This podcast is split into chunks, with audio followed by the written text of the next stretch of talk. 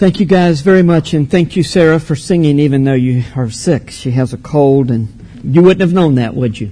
But uh, thank you very much, and thanks, David, for that song. That song saying, "God, you are, Lord, you are more precious than silver, more costly than gold, beautiful than diamonds." There is that description in our text this morning, but it's about the Word. But the Word, remember, points us to Jesus. Always points us to Jesus. So it's more than appropriate to sing that song about Him. If you'd been a, a, teaching pastor in the mid 16th century in Geneva, Switzerland, you had an advantage that uh, a lot of guys just don't have today. Uh, every week, the, the teaching pastors of that town would gather together and they would talk about what they'd be preaching that Sunday. Sometimes they were preaching the same text, sometimes they weren't. One of the participants in that study was a guy named John Calvin. You may have heard of him. So you can imagine what a blessing it was to all the congregations that these pastors would gather and discuss what they would be preaching. And then they would each talk about some of their own ideas and that the Lord uh, impressed upon their hearts as they discussed the scripture. Well, I have a secret to tell you that is really not much of a secret to, to, some of you at all. I have a group of friends that I get together with and we discuss scripture and talk about, oftentimes talk about what we're going to be preaching. In fact, many a call I've received on Friday or Saturday and I've made many a call and said, you know, I'm going to be saying this tomorrow. Just tell me that I'm not out of my mind. Would you please tell me that? And the, the, of course, and, and the, almost always the answer is no, no, no, that, and then we elaborate. We check one another. Uh, Jimmy Elliott, pastor of Christian Light Church over uh, in Christian Light and uh, Community uh, on the other side of 401 from us, and Dave Brown, a, a, a, very, very much like our David Calvert, a very theologically minded minister of music, uh, and then Denton White, who's the pastor at Grace Presbyterian in Fuquay. It's it's rare that all four of us can get together, but when we do, wow, it's so great. And, and even, even though the four of us don't get together, oftentimes, two or three of us will at, at, at, different times. Linda used to call us the rabbis. I'll tell you something that uh, uh, was was really funny. Uh, if you've ever driven down 55 t- between Angier and Fuquay, heading toward Fuquay on the left, just past the bridge and Holland Road, there's this. Uh, we used, when I was a kid, we used to call it a beer joint. You know, it's just a, a little bar called used to be called Daddy Rabbits, and then it changed to Mama Rabbits and you you can imagine what happened there. Uh, but uh, one time it said, and this was during the year that Linda was sick, and her sense of humor just exploded that year. She was so funny, so many things that she said were hilarious. But this day she got tickled. It said, "Come and hear our singing rabbit." But the T was way over here, so it looked like "Come and hear our singing rabbi." And she, you know, she just kept on and on. Which one of those guys got a gig at Mama Rabbits, you know? And uh, so that that that was funny, but it's it, it's it's just a, a, blessing. Maybe one or two of you've been in on some of those conversations that we've had, but uh, it's rare, like I say, that our whole group gets together. The other day, though, uh, we were all able to meet for lunch on Friday, and and, and true to form, discussed Scripture and discussed what we would be preaching about on Sunday. Week before last, David Brown and I got together. Pastor there, Ross Marion, teaching pastor, was out of town, and Dave was going to be preaching, and he told me he was going to be preaching on Psalm 19, and and he, and he said uh, some things that just really piqued my interest, and I said, Lord, you know, perhaps that's what I need to be preaching the following week. So you're going to be benefiting greatly from Dave's preparation, although the sermon ended up going in a completely different direction than I anticipated, and the very thing that I wanted to share this morning, we'll get to it sooner or later, um, that he shared about Jesus from 2 Corinthians chapter 4. Uh, but the first part of this message in particular, you will be benefiting from Dave, but actually, truth of the matter is, you're benefiting from all three of those guys almost every week that I get up here, and I trust that that uh, they're benefiting from my thoughts and study in, in Scripture as well.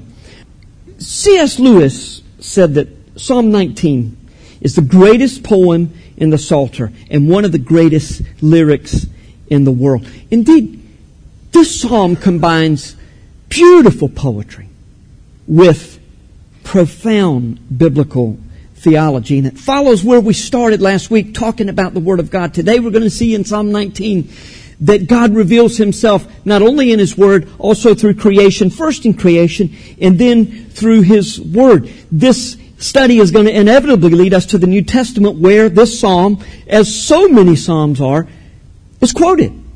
So many times you see New Testament scripture that actually came from the Psalms. Going to talk about also this morning the Christian's relationship to the law. In fact, we're, we're going to be diving in pretty deep. And I'm going to, at a certain point, I'm going to say, okay, start taking notes if you w- really want to get this down because there's just too much to explain as I go and you're going to need to take some notes and do a little bit of study on your own. I mean, I'm going to be doing as much explaining as I can, but there's more there if you'll just think about this at a deeper level this week. Let's begin our time by reading what really is a breathtakingly beautiful psalm. Psalm 19. If you would please stand as we read the word. The heavens declare the glory of God, and the sky above proclaims his handiwork. Day to day pours out speech, and night to night reveals knowledge. There is no speech, nor are there words whose voice is not heard. Their measuring line goes out through all the earth. You know, it's funny, the ESV some places has um, their voice goes out through all the earth. And here it has, in this one it has their measuring line. In my other NIV it has, that I used to type this up, it has their voice goes out through all the earth. And their words to the end of the world. In them he has set a tent for the sun which comes out of like a bridegroom leaving his chamber, and like a strong man runs its course with joy. Its rising is from the end of the heavens, and its circuit to the end of them, and there is nothing hidden from its heat. The law of the Lord is perfect, reviving the soul. The testimony of the Lord is sure, making wise the simple. The precepts of the heart of the Lord are right, rejoicing the heart. The commandment of the Lord is pure, enlightening the eyes. The fear of the Lord is clean, enduring forever. The rules of the Lord are true and righteous altogether. More to be desired are they than gold, even much fine gold. Sweeter also than honey and drippings of the honeycomb.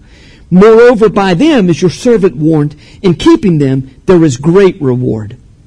Who can discern his errors? Declare me innocent from hidden faults. Keep back your servant also from presumptuous sins. Let them not have dominion over me. Then I shall be blameless and innocent of great transgression. Let the words of my mouth and the meditation of my heart be acceptable in your sight, O Lord, my rock and my redeemer. Let's pray. Our Father, we pray that you will put this heart in us let the words of my mouth and the meditation of my heart be pleasing in your sight, O Lord, my rock and my redeemer. Father, reveal yourself to us this morning in your word, and may we have open hearts and, and, and minds and ears to hear and eyes to see you.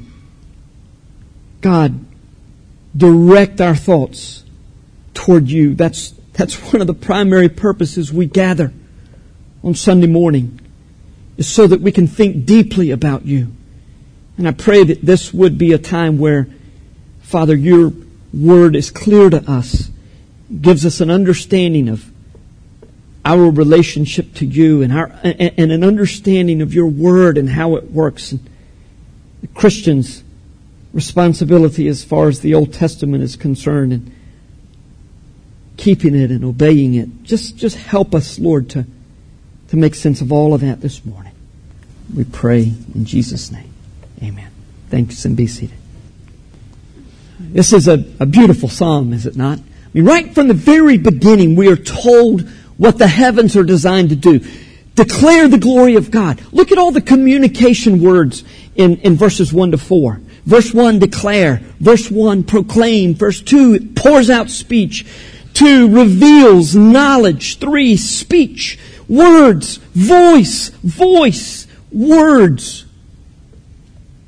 You think God is saying something to us about creation or saying that creation is trying to tell us something. Creation is God's first way of communicating to us. We look and we say, what does this tell me about reality? You know, it's so easy for Christ followers to forget what it was like before they were saved. Some of you can't think about this at all because you were saved when you were very young and you've always grown up with a biblical worldview. But we forget what it's like to have a darkened mind, a mind that has not um, yet been enlightened by the Lord. And so we look around the creation, we look at this creation and we say, how can anybody not believe that a God exists? That how can anybody believe this, this just happened? I tend to say that all the time. I, I do. I think about it a lot. How can anybody not believe? But it wasn't always that way. There was a day that I did my best to deny the existence of God. When I was a teenager, I said, there is no God. He doesn't exist. Now, I didn't do so with nearly as much intelligence as a lot of people do today. I just did it because I was a hippie and I thought that's what you were supposed to do, you know. And so I denied the existence of God. I didn't like authority of any kind and so I rebelled and said, there is no God. That was convenient. Well, now I look around and I think, I, I don't get it. I don't get how people, but it was once that way. But you know what? A person who says that has no excuse. He does not so do so with good reason. He has to look at this creation and recognize it's beyond my explanation. I don't care how much science I have, how much I know, I cannot make it all work that it just happened accidentally. The heavens virtually cry out that a, magnif- a magnificent God made this magnificent world. And in fact, the universe is a constant witness. Day after day, verse 1. The heavens are pouring forth speech. Verse 2, like a bubbling spring. And night after night, it is revealing knowledge. Revealing that the universe is not empty. It's a universal witness. Verses 3 and 4. No matter where you go, you see the glorious creation. Romans 10, 18 quotes this verse along with Deuteronomy 32, 21 as a part of Paul's argument that God's testimony is to the entire world, not just to the Jewish nation. Everybody has seen God. In that same chapter, he has just finished saying, though, without the testimony of the word, they won't know him like they should. But in 1018, he says, but we all know that God exists. Just look around you. It's a universal witness. In verses 5, the sun is singled out as a spectacular witness and yet an obedient one. Aren't you glad that the sun is obedient? It's not the creation that is to be worshiped, but rather the Creator. God has assigned the sun its place and its course. It has a tent, it has a track. The sun in all its magnificence is no more than a part of God's handiwork. And as big and impressive as the sun is, it cannot fill the God shaped void in our lives. Now, we don't worship the sun today. But we do worship wealth, houses, property, children, family, sex, ease, comfort, health, sports, TV, movies, movies, music, on and on we can go.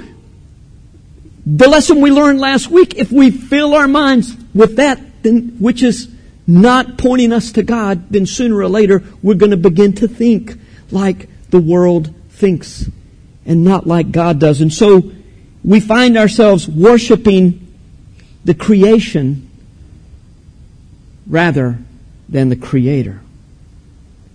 The message of the sun and the heavens is this. You think I'm something, you should see the one who made me. It points us to God. The heavens declare their own glory. That's not what it says, is it? The heavens declare the glory of God. And we get to know Him much better through His Word. Creation tells us that God exists. God's Word tells us about God and His expectations for us. In verses 7 and 9, there are six terms used for God's Word. Six adjectives that describe those six terms and six statements about what God's Word does and what His Word is in and of itself. Derek Kidner said the six these six facets of revelation are not sharply distinguished, yet each has a certain character of its own. I think you will agree as we go through this. In verse 7, David begins by saying that the law, or Torah, is perfect. Here, he's referring to the written instruction given in God's Word. But it includes all that God has written, not just those commandments, you're to do this and not to do that. It's all that God had written about creation, about Adam and Eve, and about, and, and our responsibility is to respond in whatever way we're called to. If it's nothing else but just believe what God has said about Noah and the ark, listen! God didn't start speaking in Genesis 12. He started speaking in Genesis 1. And it's our responsibility to believe that. Now, old earth, young earth, I don't care! But God created, that's a big deal. He created Adam and Eve. They didn't evolve. He created them. That's a big deal. Our responsibility is to believe it. Where he makes commandments, our responsibility is to obey. We're going to talk a little bit about, though, what about the Old Testament commands, some of which we don't ever obey. I mean, most of you are breaking the commandment to not wear a piece of clothing that is mixed. Uh, so it has mixed materials. So what about all that? Well, we'll, we'll get to it. Unless I have other spasms along the way, and then we never, never get there. So David says, Torah is perfect. Now, when, when we're looking at this, we can think of all of the testimony of God in His Word. The whole Bible. The law of God is perfect. What does it do for us? It revives our soul. It provides nourishment and refreshment for us in the same way that food does. You know, those of you with sugar problems really know what I'm talking about, but you know what it's like when you're just weak, you haven't had food in a, in a good while, and, and, then you eat the food and it's like um, uh, uh, Jonathan, Saul's son, was when he had the honey, his eyes were brightened, it just, and he was ready to go. Well, that's what the Word does for our soul. Then, then there are God's testimonies or truth that is attested by God Himself. His testimonies are sure or trustworthy. They bring wisdom to the simple. That is why it is so crucial that we check what we feel God wants us to do with the Word of God. Denton White said at our Friday meeting that the Spirit of God is clothed in God's Word. He'll be really excited when I told him he made the screen. God's Spirit is clothed in God's Word. Do you see how much sense this makes? Because we can do an awful lot of foolish things by saying, well, the Lord just told me I need to do this. And in fact, it's God's testimonies that keep us from disastrous behavior, which can be done in the name of the Lord. Easy for us to do that. And all of us are susceptible to that. To do crazy things and then blame God. Verse 8. God's precepts indicate the precision with which God addresses us in His Word. His precepts are right, morally right, or straight. No wonder they make the heart rejoice. We heap sorrow upon ourselves when we go against God's precepts. His commandments, which emphasize His authority, are pure and they enlighten our eyes to truth and real meaning of human existence under God. The longer you live, the more inclined you are to say, you know, I guess he was right. I mean, I thought I had it figured out. Or I thought I could circumvent. I thought I could. You can't. Verse 9 The fear of the Lord is not only a description of Scripture, it's also the, the appropriate human response to to God's Word. It's clean and radiant, and it endures forever because it is the permanent foundation for human life. Also in verse 9, God's rules or His ordinances or judgments. The judicial decisions He has recorded about various human situations are true and dependable. You can count on them. You can take them to the bank to mix metaphors. A lot of people are going from the bank to the courthouse these days rather than the other way around. What more can be said about all of these descriptions of God's Word than that they are righteous altogether? No wonder that David goes on to say that the heart that understands the value of God's Word sees its worth as far greater than the most precious commodity in that day. Gold. You think gold is big today? Gold would get you anything back then. And it was better than the sweetest tasting food. Honey. I had Goodberry's last night, and that day honey's was, honey was just about as good as you could get. They didn't know about Goodberry's. Concrete. We are warned and kept out of harm's way by the law, and we are greatly rewarded when we obey God's word. And that's the problem. Obeying the word. I mean, if our relationship with God depends on keeping the law perfectly, we are all in big trouble. Indeed, the guy who wrote this psalm had a few problems keeping the law, didn't he not? David had a few problems.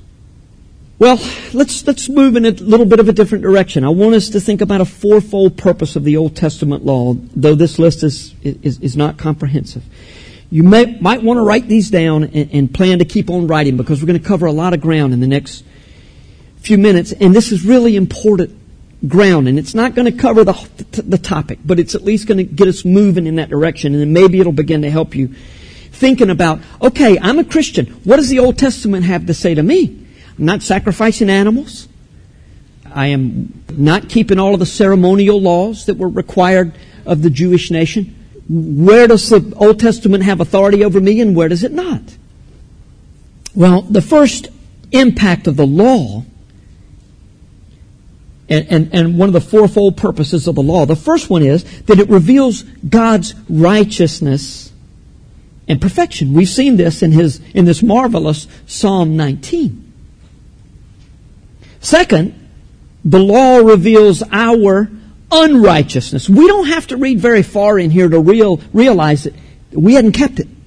That we failed. That we've, we've messed up along the way. We just have, have, have, have not done what we were supposed to do.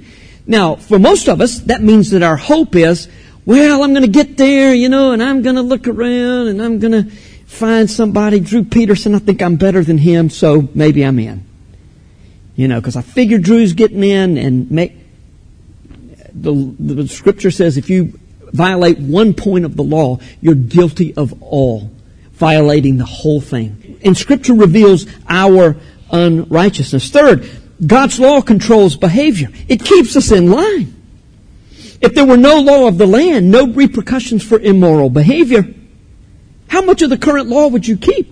I mean, if the government said you need to report all of your income, including, as they do, including income that is not recorded in any way, it's cash for job that you get, side jobs, all that counts as income. But there were absolutely no repercussions for you, and this, this is a very mild thing that I'm talking about, in our minds anyway. How much would you report? Well, some of you with a pretty strong conscience would. Those of us who are OCD would, but you know, the rest of you would probably say, hey, that's, that's great money right there. I mean, it's a law, but hey, there are no consequences. The law keeps us in line. How fast would you drive if there were no, no speed limits on the road? And, and we can go on and on and on. Bill Miller drives that way anyway, but, uh, but the rest of you would, you know, try to keep up with him. I, on the other hand, I'm ashamed to admit this and I really shouldn't, but I find myself driving under the speed limit. I am really getting old before my time. I never thought I'd say thank God for cruise control that way, you know, to keep me getting where I need to go. You know, the laws of government keep our lands from anarchy, and man's laws are always based to some degree on God's laws. Now, not the unjust ones, but, but just laws are always based on God's law. Romans 2 says that even if I don't know anything about God's law, my conscience will provide direction for what is right and wrong. Fourth, the law points us to Jesus. That's, that's a fourfold purpose of the law.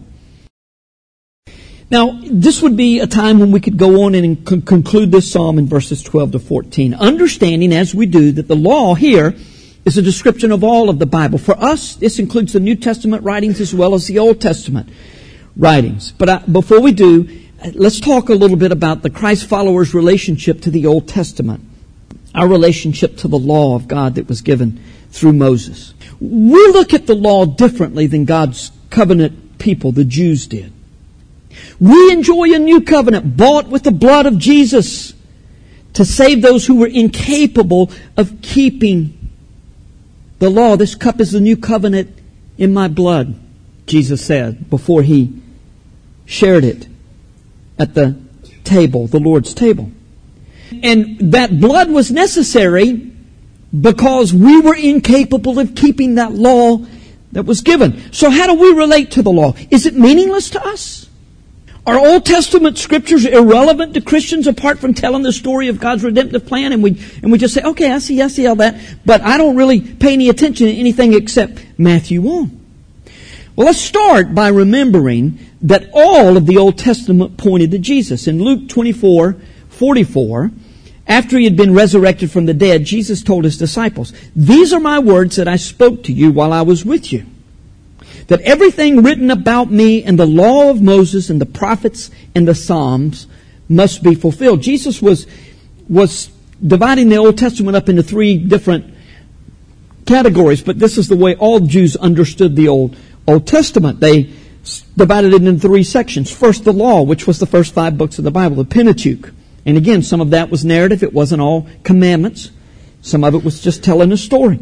Second, Psalms, uh, sometimes referred to as the writings, which, in addition to Psalms, included all the wisdom literature of Proverbs and Job and, and Song of Solomon and Ecclesiastes. And then three, prophets, which was pretty much everything else, all the prophetic books and major and minor prophets and all the historical books. So scripture was divided up into those three. And Jesus said they all had to be fulfilled. They all pointed to me. Furthermore, it's important to note when we're thinking about Old Testament, New Testament, that a great deal of the New Testament consists of quoting Old Testament verses and passages. You see the Old Testament all through the New Testament. Uh, there are times where you say, whoa, I didn't realize that. Now some translations will set it off in, in, in, in a poetic kind of fashion and it helps you remember, especially the Psalms, that that's coming from somewhere else. This is, this is something that is being quoted. And almost always it's the Old Testament that's being quoted. But remember, even though all the Old Testament pointed to Jesus and God's new covenant with those who would follow his son, there was a problem with the law.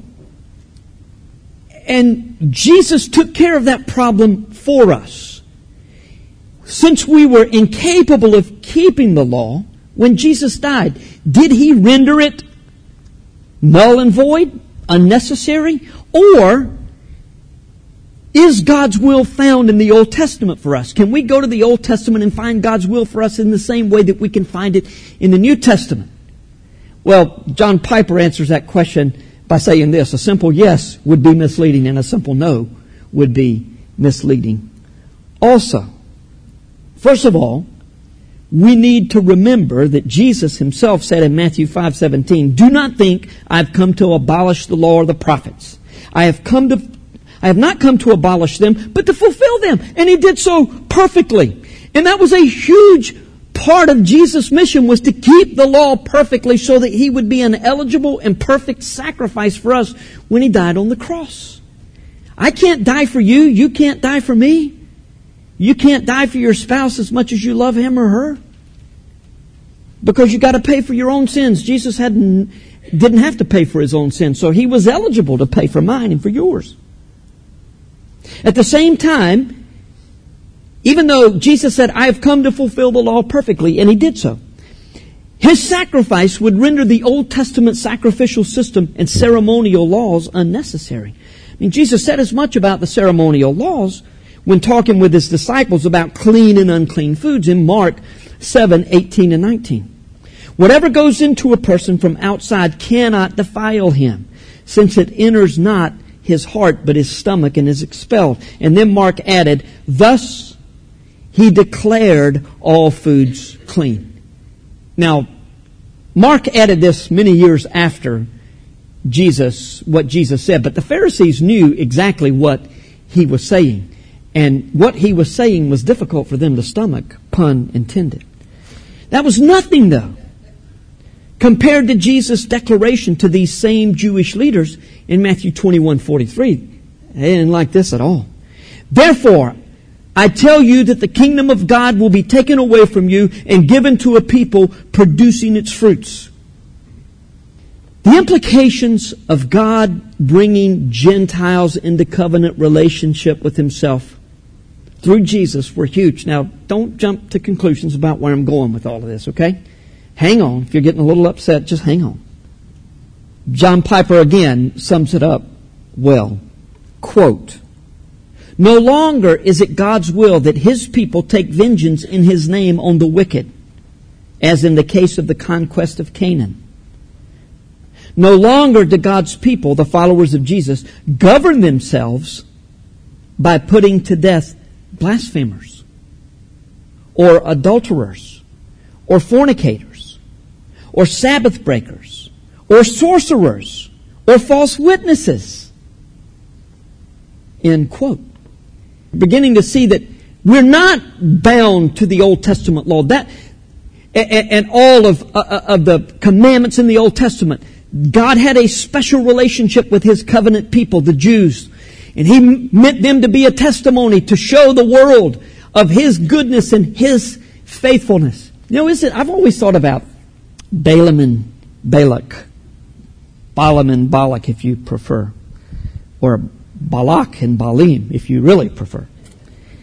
But I'm just going to say Balak and Balaam. Balak called for the prophet Balaam, and he said, I want you to curse these Jewish people. He was a prophet for hire, a mercenary prophet, if you will. And he said, curse these people because I know when you curse them, God will judge them. Balaam said, I, I, I can't. I can't. I, I see nothing but beauty. I, I see this incredible nation that God has blessed with His love and His mercy, and they are beautiful to me. He took them to the back to the back of the, to, he, he, said, all right, we're on a high place. I want, let's go back here in the back. You know why I went to the back? Because that's where the riffraff was. Now, I'm not saying anything about the people in the back rows in this church this morning. I, I promise you, I'm not saying anything about that. But it, it, in that kind of a congregation, all the troublemakers kind of hung to the back. You remember what it was like in school? I was always in the back, if I could be, because I was always into some trouble. And, and Balaam said the same thing essentially. Obviously, I didn't look this up this morning. This is one of those rants that I'm, I'm on today. But, but, but Balaam just said they're beautiful. Now, who was this that he was calling beautiful? That bunch that was walking around in the wilderness for 40 years. And look, it's the way sometimes we look at our lives and we say, I'm so, how can I even be a Christian, the stuff that I'm doing? I'm so disappointed with myself. I'm so disgusted with certain behaviors. God is saying there is no condemnation. We're going to come to that in a minute. I love you because He sees us through Jesus. Well, that was a covenant relationship that He had with the Jews. Now He's got this covenant relationship with the church. And none of this means that God has forgotten the Jews. Almost all of the New Testament writers were Jewish, Luke being the notable exception. Even Luke recorded in the book of Acts how what Paul's plan was. Go to the synagogue. He'd enter a city, he'd go to the synagogue. He'd preach to the Jews. When they rejected him, which they almost inevitably did, then he would go to the Gentiles.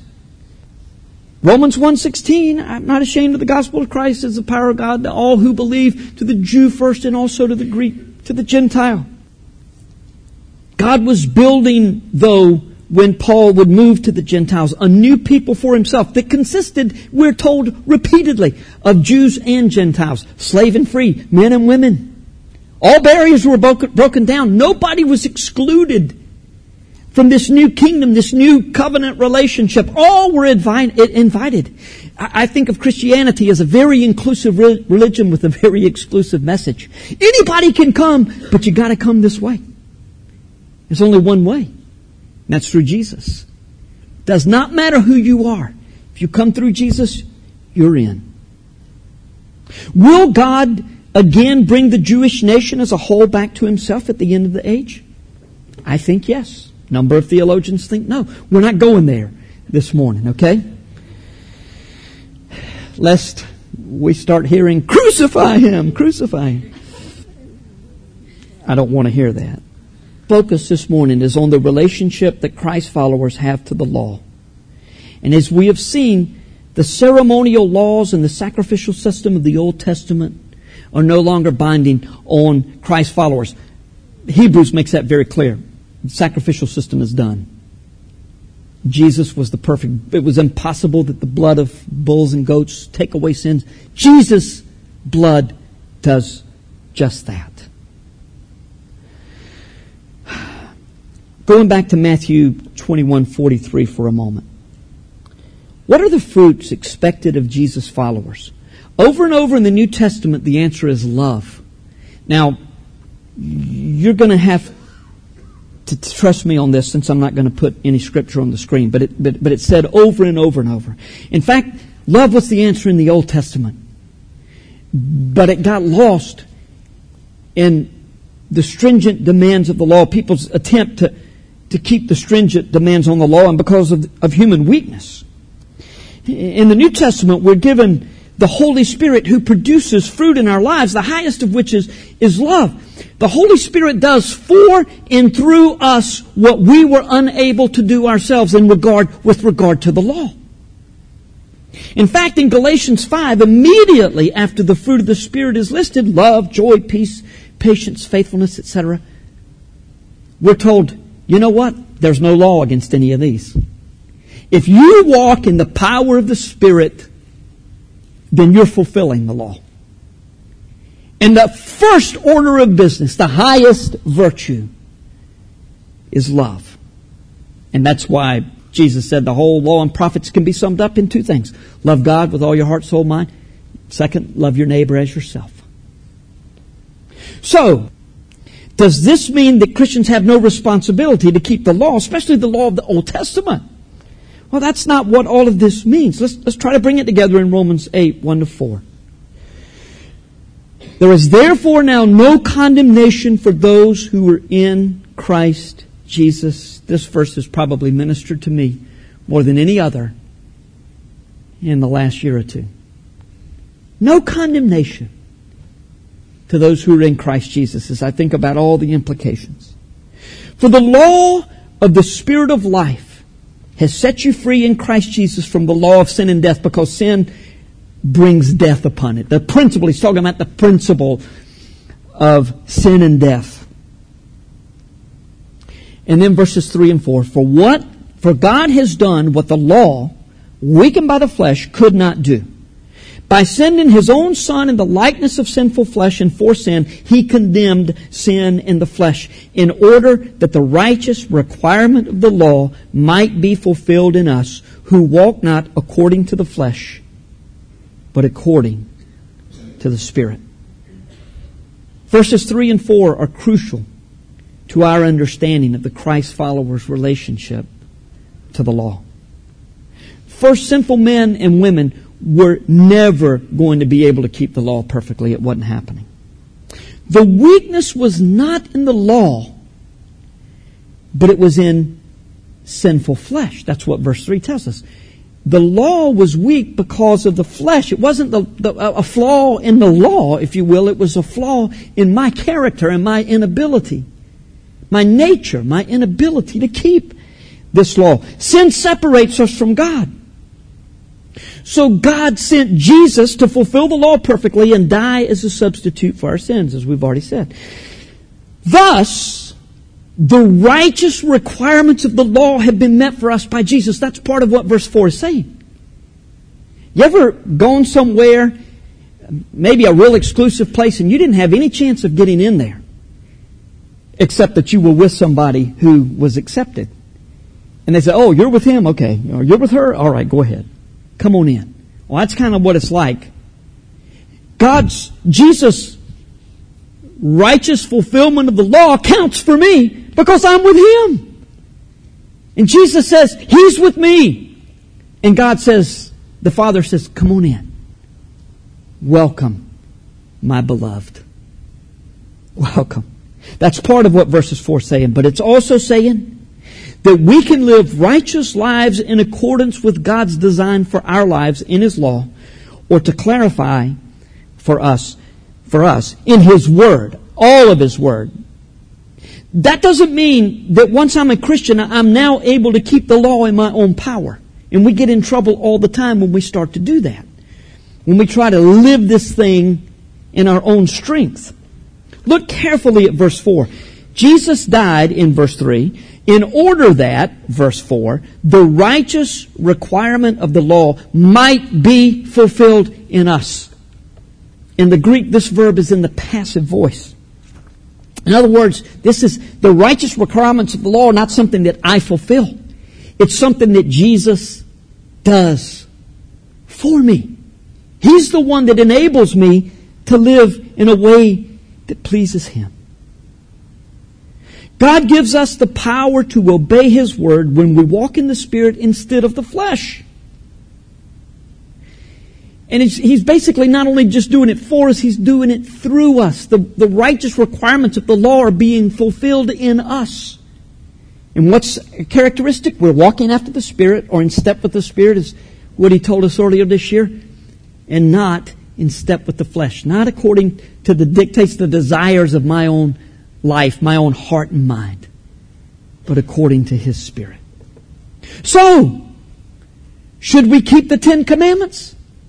I hope you do.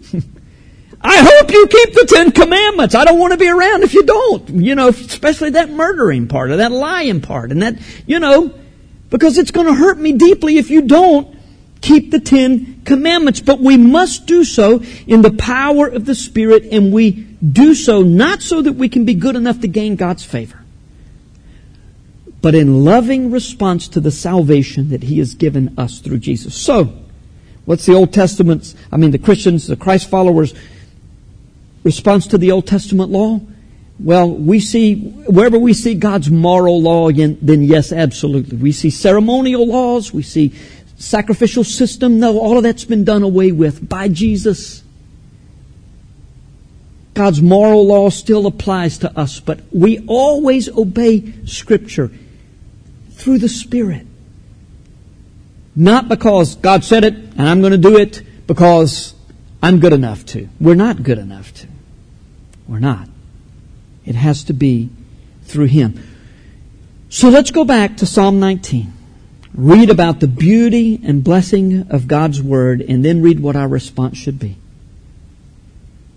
The law of the Lord is perfect, reviving the soul. The testimony of the Lord is sure, making wise the simple.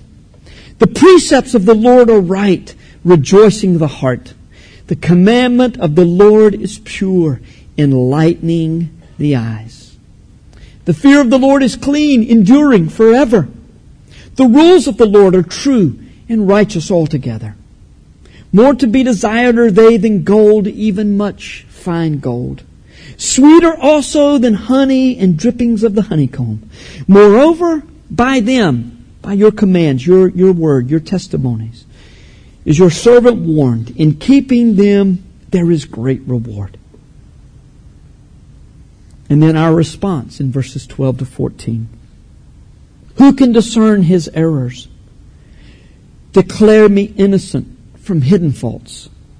Keep back your servant also from presumptuous sins. Let them not have dominion, power, authority, rule over me. Then I shall be blameless and innocent of great transgression. Let the words of my mouth and the meditation of my heart, inside and out, be acceptable in your sight, O Lord, my rock and my redeemer.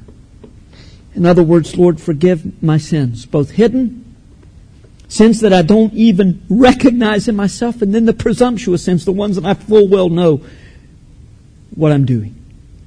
I go into with eyes wide open. Forgive them all.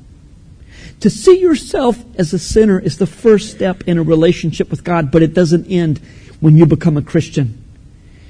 We constantly need to be evaluated and ask the Holy Spirit to evaluate our hearts. Another wonderful reminder from Psalm 139, search me, O Lord.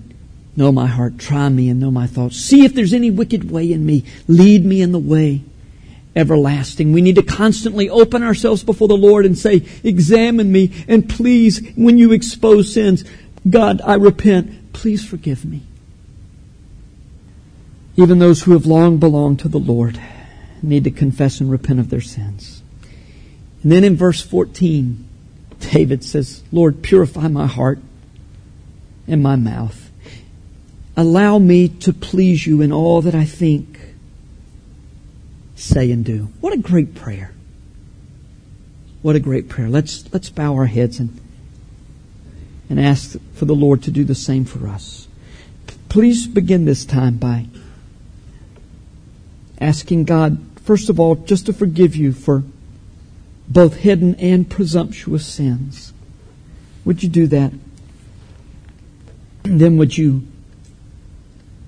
you pray that prayer let the words of my mouth and the meditation of my heart be acceptable in your sight o lord my rock and my redeemer